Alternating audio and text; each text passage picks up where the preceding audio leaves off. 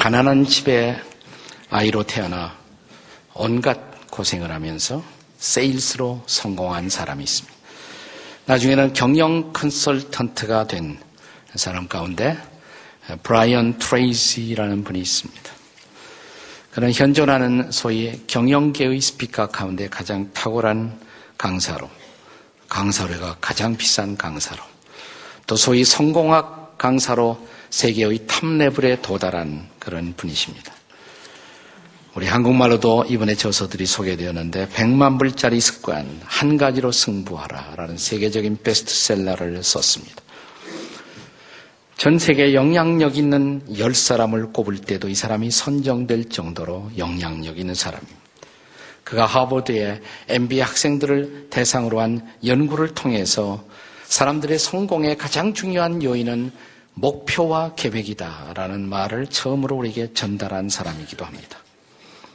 목표와 계획이 뚜렷했던 어, 3%의 재학생들, 그들은 졸업한 후에 현저한 성공을 거두었고, 비록 계획은 분명하지 않았지만, 계획까지는 분명하지 않았지만, 목표가 설정되어 있었던 13%가 사회적 기준에서 어, 성공적인 삶을 살게 되었다는 사실을 어, 우리에게 얘기해 주고 있습니다. 목표와 계획. 이 목표와 계획이 같은 강의실에 앉아있던 젊은이들의 운명의 지도를 바꾸어 놓은 것입니다.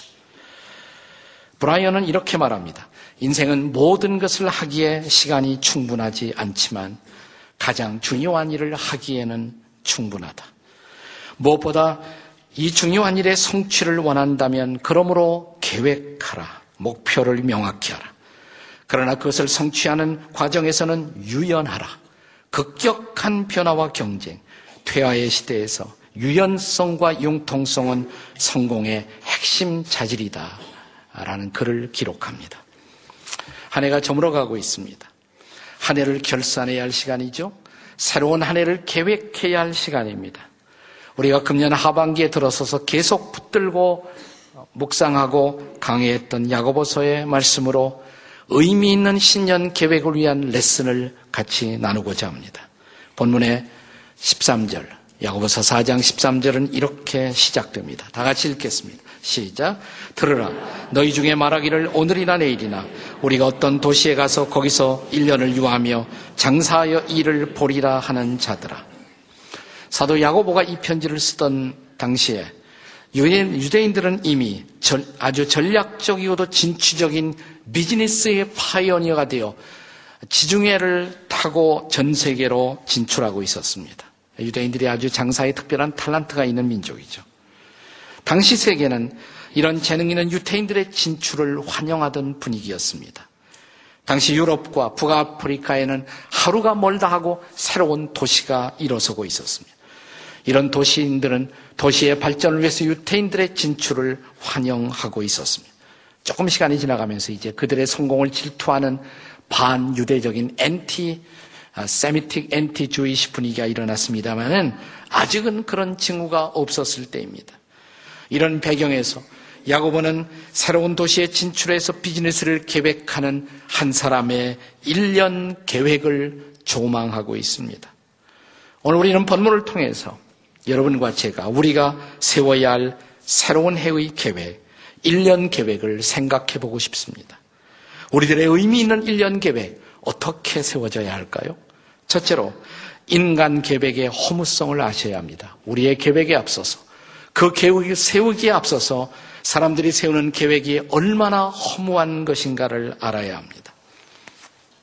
이미 13절에서 어떤 도시에 가서 1년을 머물면서 이런저런 사업 계획을 펼치리라고 말하고 있었던 비즈니스맨의 모습을 보여주므로 본문은 출발합니다. 그런데 이런 계획을 세우고 있었던 이 사람을 향해서 성경은 경고부터 던집니다. 그것이 14절이죠. 우리 14절을 다 같이 읽겠어요. 시작. 내일 일을 너희가 알지 못하는도다. 너희 생명이 무엇이뇨? 너희는 잠깐 보이다가 없어지는 안개니라. 계획은 중요합니다. 그러나 하나님을 떠난 계획 혹은 하나님을 뺀 계획은 헛되고 헛된 것입니다. 이것부터 알아야 합니다. 이렇게 출발하는 것입니다.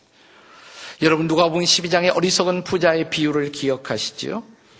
네, 어떤 농사 짓는 부자가 그가 계획하고 예상했던 대로 풍성한 소출을 거두게 되었습니다. 얼마나 기뻤을까요?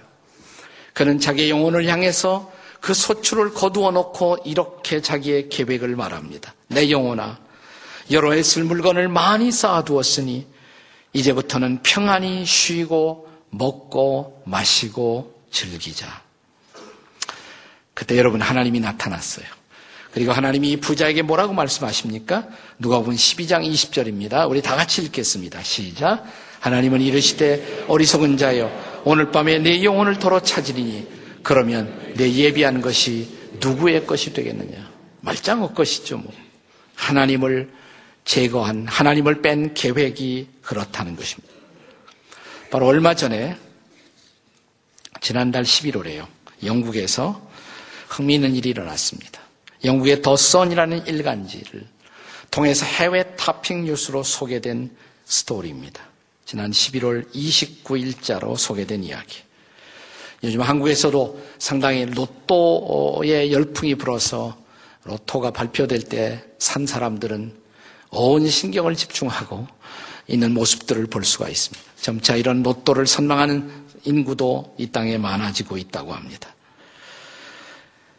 그런데 이 사람은 작년, 그러니까 2010년 8월 7일 영국에서의 로또 복권에 당첨된 사람이에요. 한국 돈으로 약 20억, 110만 파운트를 그가 이제 손에 거머쥐게 된 것입니다. 본래 이 청년은 이름이 웨인 휴스라는 이름으로서 윌킨 스토어라는 아주 작은 가게에서 시간당 6.5 파운드, 약 11,500원을 시간당으로 받으면서 일하던 평범하고 성실한 젊은이였습니다. 이 청년이 거액의 복권에 당첨된 거예요. 뭐 좋았겠죠. 신났겠죠. 그래서 어떻게 했느냐. 괴상한 짓을 했어요.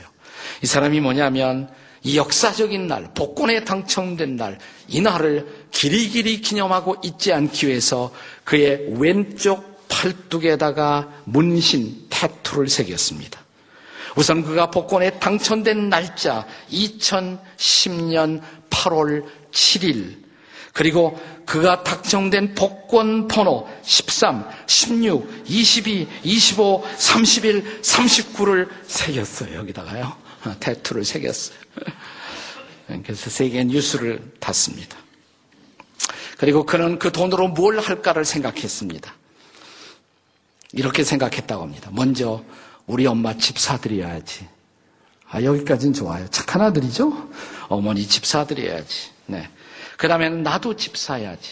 언제까지나 전세방만 다니나. 이제 나도 집 하나 번듯한 집 사야지. 좋은 자동차 뽑아야지. 집과 자동차를 사고. 그동안 죽어라고 일만 했는데 나도 놀아보자. 실컷 한번 놀자. 놀 만큼 논 다음에 대학에 들어가서 IT 공부를 해서 나머지 일생을 살아가자. 이렇게 계획했습니다. 그리고 그는 계획한 바를 실행에 옮기기 시작했습니다. 우선 어머니 집 샀겠죠? 자기 집 샀어요. 전셋집에서 멋진 집으로 이사 왔습니다. 그리고 멋진 자동차를 샀습니다. 고급 자동차를. 그리고 자기의 친구들을 초청해서 거의 매일 밤 파티를 열었습니다. 네, 뭐 처음에 좋았지. 파티를 계속 열다 보니까 이 파티도 지겨워지기 시작했습니다. 그래서 이 파티가 점점 더 wild party로 변해갔습니다. 알콜, 마약, 섹스 파티로 변질되었습니다. 그는 마침내 변태 성욕자가 되어 70세 이하의 미성년 소녀들을 대상으로 욕정을 채우다가 경찰에 체포되어 구급, 구급되어 취조를 받고 있다. 이거 지난 11월 27일자 뉴스예요. 자, 20억을 거머쥐었을 때 흥분. 그러나 지금 그는 거의 모든 것을 잃고 경찰에서 취조를 받고 있습니다. 너는 내일 일을 자랑하지 말라. 사람이 하루 동안에 무슨 일이 일어나는지 알 수가 없습니다. 보이는 모든 것, 안개같이 없어진다. 인간 계획, 하나님을 떠났을 때 이 모든 계획에 이렇게 허무할 수가 있다는 것, 이것을 먼저 깨달아야 합니다. 그리고 이런 인간 계획의 허무성을 깨달은 다음에 비로소 두 번째, 우리는 주의 뜻을 따라 계획할 줄 알아야 합니다. 여러분, 인간 계획의 허무성이 인간 계획의 무용성을 가르치는 것은 아니에요. 자, 이제 15절 말씀을 보시기 바랍니다. 15절 함께 같이 읽겠습니다. 다 같이 시작. 너희가 도리어 말하기를 주의 뜻이면 우리가 살기도 하고 이것이나 저것을 하리라 할 것이거늘. 계획은 허무하니까 계획하지 말자. 이런 얘기입니까? 아니죠. 여기 주의 뜻을 따라 계획하라는 것입니다. 아무것도 계획하지 않는 것. 누군가 이런 말을 했습니다. 아무것도 계획하지 않는 것은 사실상 실패를 계획하는 것이다. 성경은 계획을 금하는 것이 아니에요. 하나님을 떠난 계획을 금하는 것입니다. 하나님을 떠나 계획하고 그것이 대단한 것처럼 자랑하는 것, 바로 그것을 경계하라는 것입니다. 16절의 경고가 그것이 아닙니까? 같이 읽겠습니다. 시작. 이제 또 너희가 허탄한 자랑을 하니 그러한 자랑은 다 악한 것이라.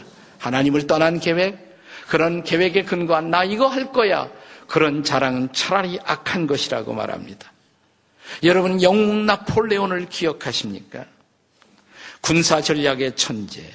이 나폴레온이 승승장구하며 거의 모든 유럽을 정복하고 그는 마침내 유럽의 마지막 아시아를 걸치고 있는 러시아 제국의 침략을 결심합니다. 러시아 침공을 계획했습니다.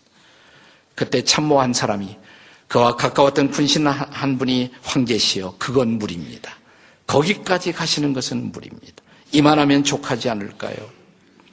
아무리 우리가 사람이 계획을 해도 신의 허락이 없으면 불가능할 것입니다. 러시아 정복은 불가능할 것입니다. 이때 나폴레온은 유명한 말을 내놓습니다. 내 사전에 불가능은 없다. 나는 계획도 하고 나는 성취도 한다. 그런데 그래서 시작된 러시아 침공, 이것이 바로 나폴레온의 몰락의 시작이 되었다는 것을 우리는 잘 압니다. 그는 마침내 센텔레나의 고독한 유배지 섬에서 그는 인간의 한계를 뼈저리게 자각하며 쓸쓸히 죽어가야 했습니다. 그는 결국 하나님의 뜻을 떠난 인간 계획의 허물을 깨닫지 못한 불행한 천재, 불행한 영웅이었던 것입니다. 그래서 성경은 오늘 장례를 계획하는 모든 그리스도인들이 생각해야 할 가장 중요한 것, 주의 뜻을 따라 이것도 저것도 하겠다. 계획해야 한다고 말합니다. 여기서 중요한 말씀이 뭐예요? 주, 이 단어가 중요해요. 주의 뜻이면 주, 주인이란 말이죠. 여러분, 인생의 주인은 내가 아닙니다. 우리의 주인은 하나님이십니다. 믿으십니까? 하나님이 주인이세요. 네. 예수 그리스도가 주인이십니다. 하나님의 아들이신 그리스도. 그분이 바로 우리의 주인이 되기 위해서 바로 이 땅에 오신 거예요. 인간의 자랑, 허무한 욕심에서 우리를 해방하고 우리를 구원하시고 우리의 삶의 진정한 주인이 되기 위해서 2000년 전 성탄의 시즌에 그분이 오셨어요. 우리는 그분을 주님이라고 부릅니다. 주님. 네. 어떤 분은 주여라고 부릅니다. 어떤 분은 주여라고 부릅니다. 네. 그러나 이 단어의 중요한 뜻이 뭐예요? 영어로 주를 우리가 Lord, Master, 주인이란 말이죠. 여러분, 이따 음식 기도할 때 이렇게 말해 보세요. 주여 하지 말고 주인님. 그리고 정말 그분이 주인이 되어 계신가? 나는 그 주인의 뜻을 따라 살아가고자 하는 주인의 종인가? 이 사실을 잊지 말고 묵상해 보십시오. 자, 그분이 주인이시라면 우리의 신년 계획, 우리의 next year 새로운 한 해의 계획 속에도 주인과 상의하고 의논하며 계획함이 당연하지 않겠습니까?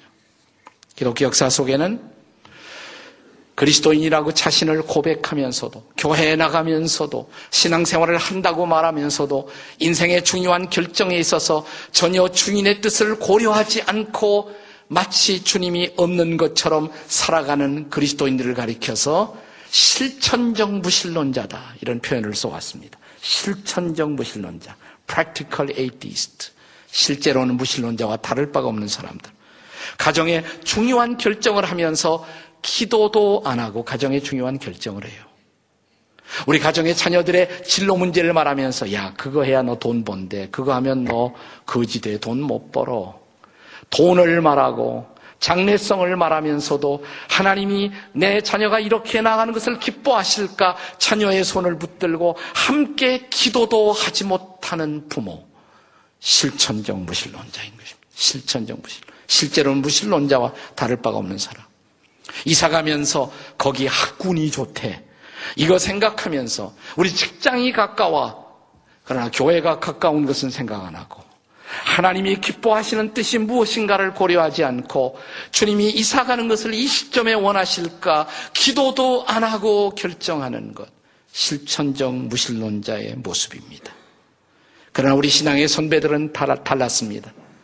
우리의 신앙의 선배 바울 사도는 그의 편지를 읽어보면 그가 자주 사용하는 문구 중에 하나가 이런 표현이었습니다.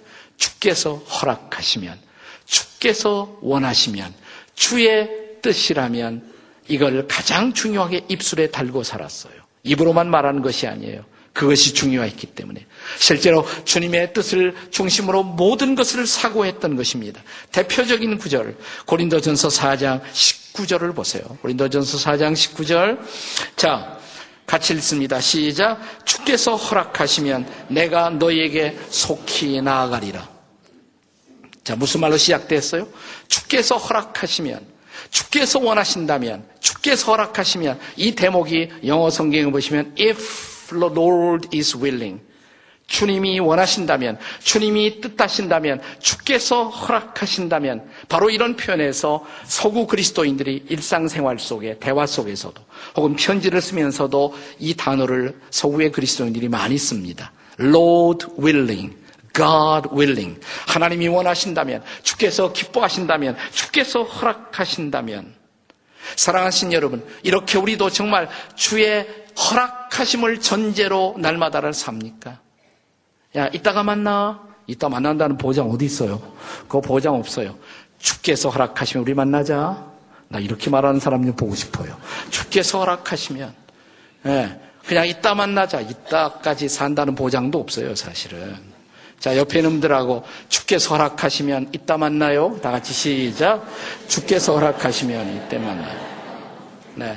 Lord willing. 주께서 허락하신다면, 주님이 원하신다면, 바로 주님의 뜻, 주님의 계획, 주님의 인도에 근거하여 기도하며, 그리고 내년을 플래닝하고 계획하는 여러분과 제가 되시기를 주의 이름으로 축복합니다.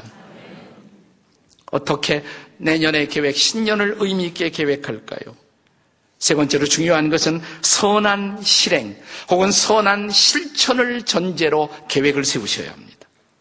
본문의 마지막 구절입니다. 17절. 함께 같이 읽겠습니다. 17절 시작. 그러므로 사람이 선을 행할 줄 알고도 행하지 아니하면 죄니라. 아무리 good idea, 좋은 아이디어가 있으면 무슨 소용이 있어요? 좋은 계획이 있으면 뭐합니까? 실천하지 않는다면, 실행하지 않는다면. 제가 이 설교의 화두에 인용했던 브라이언 트레이시라는 사람, 그분은 성공한 소위 10%의 사람들을 리서치하면서 그들의 인생 속에 가장 중요한 것이 뭐냐 세 가지로 정리했어요. 세상적으로도 사회적으로도 성공하려면 필요한 세 가지. 첫째, 미래 지향성. 미래를 생각한다 이 말이에요. 둘째, 목표 지향성. 그 미래를 향한 목표를 설정합니다. 세 번째, 실천 지향성. 계획만 세우는 것이 아니라 실천한다는 것을. 그는 이런 실천이 가능하기 위해서는 우선 분명하고 측정 가능한 목표를 수립하라고 충고합니다. 목표를 이렇게 종이에 적어 보시고, 기한을, 데드라인 마감을 정해 보시고, 목표 실행을 위해서 필요한 리스트를 기록해 보라고 충고합니다. 그리고 그는 무엇보다 마지막 5%에 올인 하는 것을 배워라. 많은 사람들이 열심히 일하면서 95%까지 해놓고 포기해요. 나머지 5%를 다 하지 못하고. 위대한 일들은 그 나머지 5%의 전력을 다했던 사람, 거기까지 올인했던 사람들을 통해서 놀라운 성취, 위대한 성취가 가능하다고 말합니다. 그러나 사도 야고보는 경영가들이 별로 강조하지 않는 훨씬 더 중요한 문제를 이 시점에서 언급합니다. 그는 단순한 실천, 실행, 그것이 중요한 것이 아니라 선한 실천이 중요하다고 말합니다. 선한 실행이 중요하다고 말합니다. 우리가 계획하는 것, 실행하는 것, 그보다 더 중요한 것이 있다고 말합니다. 무엇을 계획하십니까? 어떤 일을 계획하십니까? 어떤 일을 실행하고자 하십니까? 사도 야고보는 그것이 선이어야 한다고 말합니다. 선을 알고도 선한 일이 선한 것이 무엇인가를 알고도 행치 아니하면 죄니라. 여기서 선한 일, 선함, 히라보에서 칼로스, 칼론이라는 이 단어는 영어의 good, beautiful 이렇게 번역되지만 이 단어의 의미를 용례를 성경에서 살펴보면 하나님을 기쁘시게 하는 일들 혹은 이웃들에게 유익을 끼치는 일들을 말할 때 선하다라는 이 단어가 출현하는 것입니다. 그러므로 우리가 어떤 일을 계획할 때 이것이 하나님을 기쁘시게 하는 일일까요? 어떤 일을 계획할 때 이것이 이웃에게 유익을 끼치게 될까요? 내만 배치하고 내 욕심만 부리고 그리고 내 이기심만 만족하는 것인가? 이웃과 공동체에 유익을 끼치는 것일까? 이것을 고려해야 합니다. 선한 계획, 선한 실천 말입니다. 그랬을 때 우리의 삶은 선한 영향력을 남기는 인생을 살아가게 될 것입니다. 저는 설교하는 사람이잖아요. 그러니까 설교자로서 어떻게 선한 영향력을 남길 수 있느냐 이걸 늘 생각하게 되죠. 내 인생에 몇몇 중요한 모델들이 있지만 그 중에 하나는 설교자로서 아, 설교의 prince라고 일컬어지던 영국의 스펄전이라는 목사님이 계셨습니다. 제 설교자의 초기에 그분의 설교를 많이 읽고 또 그분의 설교에 영향을 받았습니다. 오래전 제가 처음으로 촌사람이 영국을 방문했을 때 아, 저는 제일 제가 가고 싶었던 곳이 있었어요. 웨스터민스터 애비가 아니에요. 저는 시계탑도 관심이 없었어요.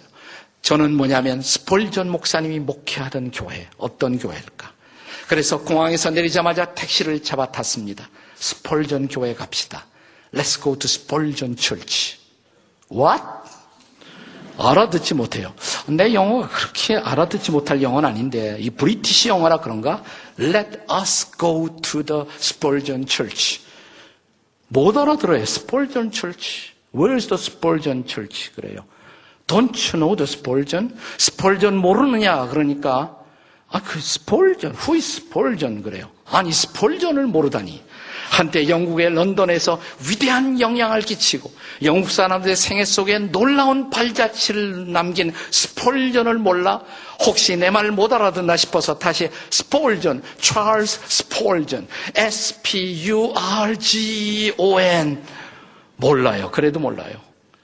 아, 스펄전 후에 그 교회 이름을 이렇게 불렀지. Spurgeon Memorial Tabernacle. Where is it? 어디 있느냐요?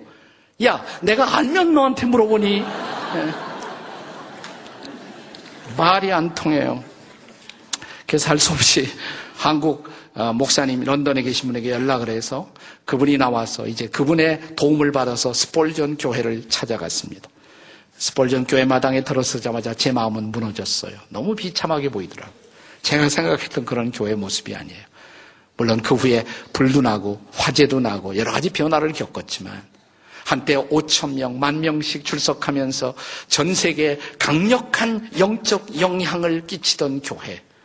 아주 초라한 교회가 됐더라고요. 지금은 초라한 교회가 됐어요. 스폴전의 영향은 어디에 갔나? 이런 생각이 들었어요. 스폴전은 아무것도 영향을 남기지 못했을까? 그러다가 갑자기 또 이런 생각이 나서 아니야. 저 동양 작은 나라에서 온 나 같은 사람이 스폴전을 찾고 있는 것 자체가 스폴전이 영향을 남긴 거예요. 스폴전은 빌딩을 남긴 것이 아니라 빌딩이 중요한 것이 아니라 영향을 남긴 것이야. 선한 영향력. 그리고 설교 초기에 그분의 영어 설교를 읽으면서 사전을 찾아 읽으면서 그 설교에서 받았던 뜨거운 감동들 그렇지 스폴전은 위대한 영향을 남겼어. 또 이런 생각이 나요. 그가 월급의 절반씩을 아껴가면서 스폴전 설교를 매주 인쇄해서 그 당시 전 세계 영국과 미국의 많은 설교자들에게 설교를 보냈어요. 그 영향력. 그리고 그것이 나중에 설교집이 되고 한국까지 오게 되고 나도 그의 설교를 읽고 거기다 스폴전 칼리지 목회자 대학을 만들어서 수많은 목회자들에게 아름다운 목회의 영향력을 끼쳤던 것. 맞아. 그가 남긴 유산은 빌딩이 아니지. 또 후세의 사람들이 단순히 알아주는 것도 아니지. 그가 남긴 영향력 때문에 나 같은 설교자가 내가 여기에 있잖아. 그러면서 갑자기 이런 생각이 들어요. 예, 제가 스펄전을 너무 좋아해서 스펄전 인형을 하나 어느 날 구했습니다. 저는 제 책상 위에 설교 준비할 때마다 그 스펄전 인형을 앞에 놓고 설교 준비하거든요. 이게 제 책상 앞에 있는 스펄전 인형입니다. 내가 이 정도로 영향을 끼쳤잖아요. 그분의 영향을 받았잖아요. 예, 우리 진 목사님이 금요일 날 Midwestern Baptist Seminary에서 그 목회학 박사학위를 받으셨어요. 제가 작년에 거기 설, 졸업식에 가서 설교를 했거든요. 네, 설교를 했는데 저를 소개하는 분이 Korean Spurgeon Daniel 동원 리 나를 Korean Spurgeon이라고 소개하더라고요. 기분이 과히 나쁘지 않았습니다. 아, 내가 그분의 영향을 받았잖아. 선하고 아름다운 영향력을 받았잖아. 중요한 것은 이것입니다. 그는 죽었지만 그의 선한 영향력이 지금도 살아 남아 있다는 것입니다. 문제는 오래 사는 것이 아닙니다. 어떤 영향을 남기고 가느냐가 더 중요한 것입니다. 문제는 단순히 계획하고 성취만 하는 것도 중요한 것이 아닙니다. 무엇을 계획하십니까? 무엇을 성취하셨습니까? 그것이 선한 영향력으로 남아서 정말 영향을 지금도 끼치고 있을까요? 다음 세대도 영향을 끼칠 수 있는 선한 영향력을 남기고 가시겠습니까? 우리 한국 땅에는 지나간 며칠 동안 한 사람의 죽음으로 온 나라가 애도하는 분위기였습니다. 포철 신화, 네, 강철왕, 박태준님을 우리는 어제 이 땅에서 마지막으로 보내는 의식을 집행했습니다. 이번에 그분이 가시는 모습을 보면서 모처럼 마음이 유쾌해졌습니다. 이번에는 여도 야도 없더라고요. 우익과 좌익도 없이 모든 사람이 함께 그 죽음을 애도할 수 있었던 가장 중요한 원인이 뭐라고 생각하십니까? 아무도 부정할 수 없었던 그분의 선한 영향. 그가 나라를 위해서 조국을 위해서 자신의 모든 것을 바쳐 일하면서도 마지막에 자기 챙긴 것 없이 자기 딸의 집에 기거하면서 갔던 분. 그래서 모든 사람이 함께 존경을 받으면서 여야의 우익과 심지어 좌측 사람들까지도 존경을 받으면서 갈 수 있었던 그분의 인생. 그가 남긴 선한 영향력. 무엇을 위해 계획하십니까? 무엇을 성취하고자 하십니까? 무엇을 남기길 원하십니까? 하나님이 기뻐하시는 선한 영향력을 남기시겠습니까? 더 기뻤던 것은 우리 박태준님께서 한 4년 동안 미국에 잠시 갔을 때 거기에서 예수님을 만나셨고 그리스도인이 되셨고 그래서 그분이 그리스도인으로서 천국의 소망을 갖고 또 이 땅을 떠날 수 있었던 사실이 저에게 더 커다란 감동이 되었습니다. 사랑하는 여러분, 한 해를 결산하는 순간입니다. 어느 날 우리 일생을 결산할 순간이 이렇게 다가올 것입니다. 그때 무엇을 남기고 가시겠습니까? 내가 계획하고 내가 실현한 그 일이 선한 영향력으로 남을 수 있을까요? 오늘 성경은 이렇게 말합니다. 선을 알고도 행치 아니하면 죄니라. 무엇을 남기시겠습니까? 그 남길 선함을 바라보며 어떻게 내년을 계획하시겠습니까? 기도하십시다.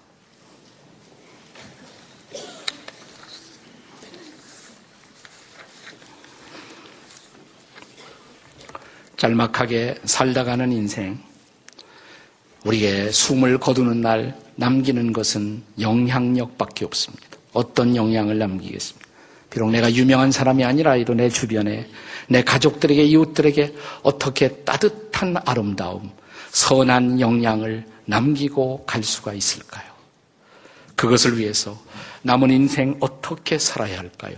그것을 위해서 내년도 한 해 어떻게 살아야 할까요? 금년 한 해는 너무 정신없이 살고 너무 주님 앞에 죄송스럽게 살고 너무 부끄럽게 살았다면 내년 어떻게 살아야 할까요? 주님, 인도해 주세요. 주님 함께 해 주세요. 주님 내 주인이 되어 주시옵소서. 우리 함께 통성으로 같이 기도하시겠습니다. 기도하십시다. 자비로우신 아버지 하나님 감사합니다. 주신 말씀을 우리의 마음에 받습니다. 아버지 벌써 한 해를 결산할 순간이 가까웁니다. 하나님 앞에 금년 한 해를 돌이켜 보았을 때 죄송스러운 일들이 많았습니다. 용서해 주세요. 깨끗하게 해 주세요. 보혈로 씻어 주세요. 그리고 새해를 새 마음으로 바라보게 도와주시옵소서. 당신이 나의 주인이십니다. 주님과 더불어 새해를 계획하게 도와주시옵소서. 그리고 새 마음으로 새해를 향해 나아가게 도와주시옵소서. 기도하며 이 인생의 마지막 날들, 내 인생의 남은 날들을 금년도 남은 날들 동안 기도하며 계획하게 도와 주시옵소서. 후회 없이, 부끄럼 없이 우리 인생을 결산하게 도와 주시옵소서. 예수님의 이름으로 기도합니다. 아멘.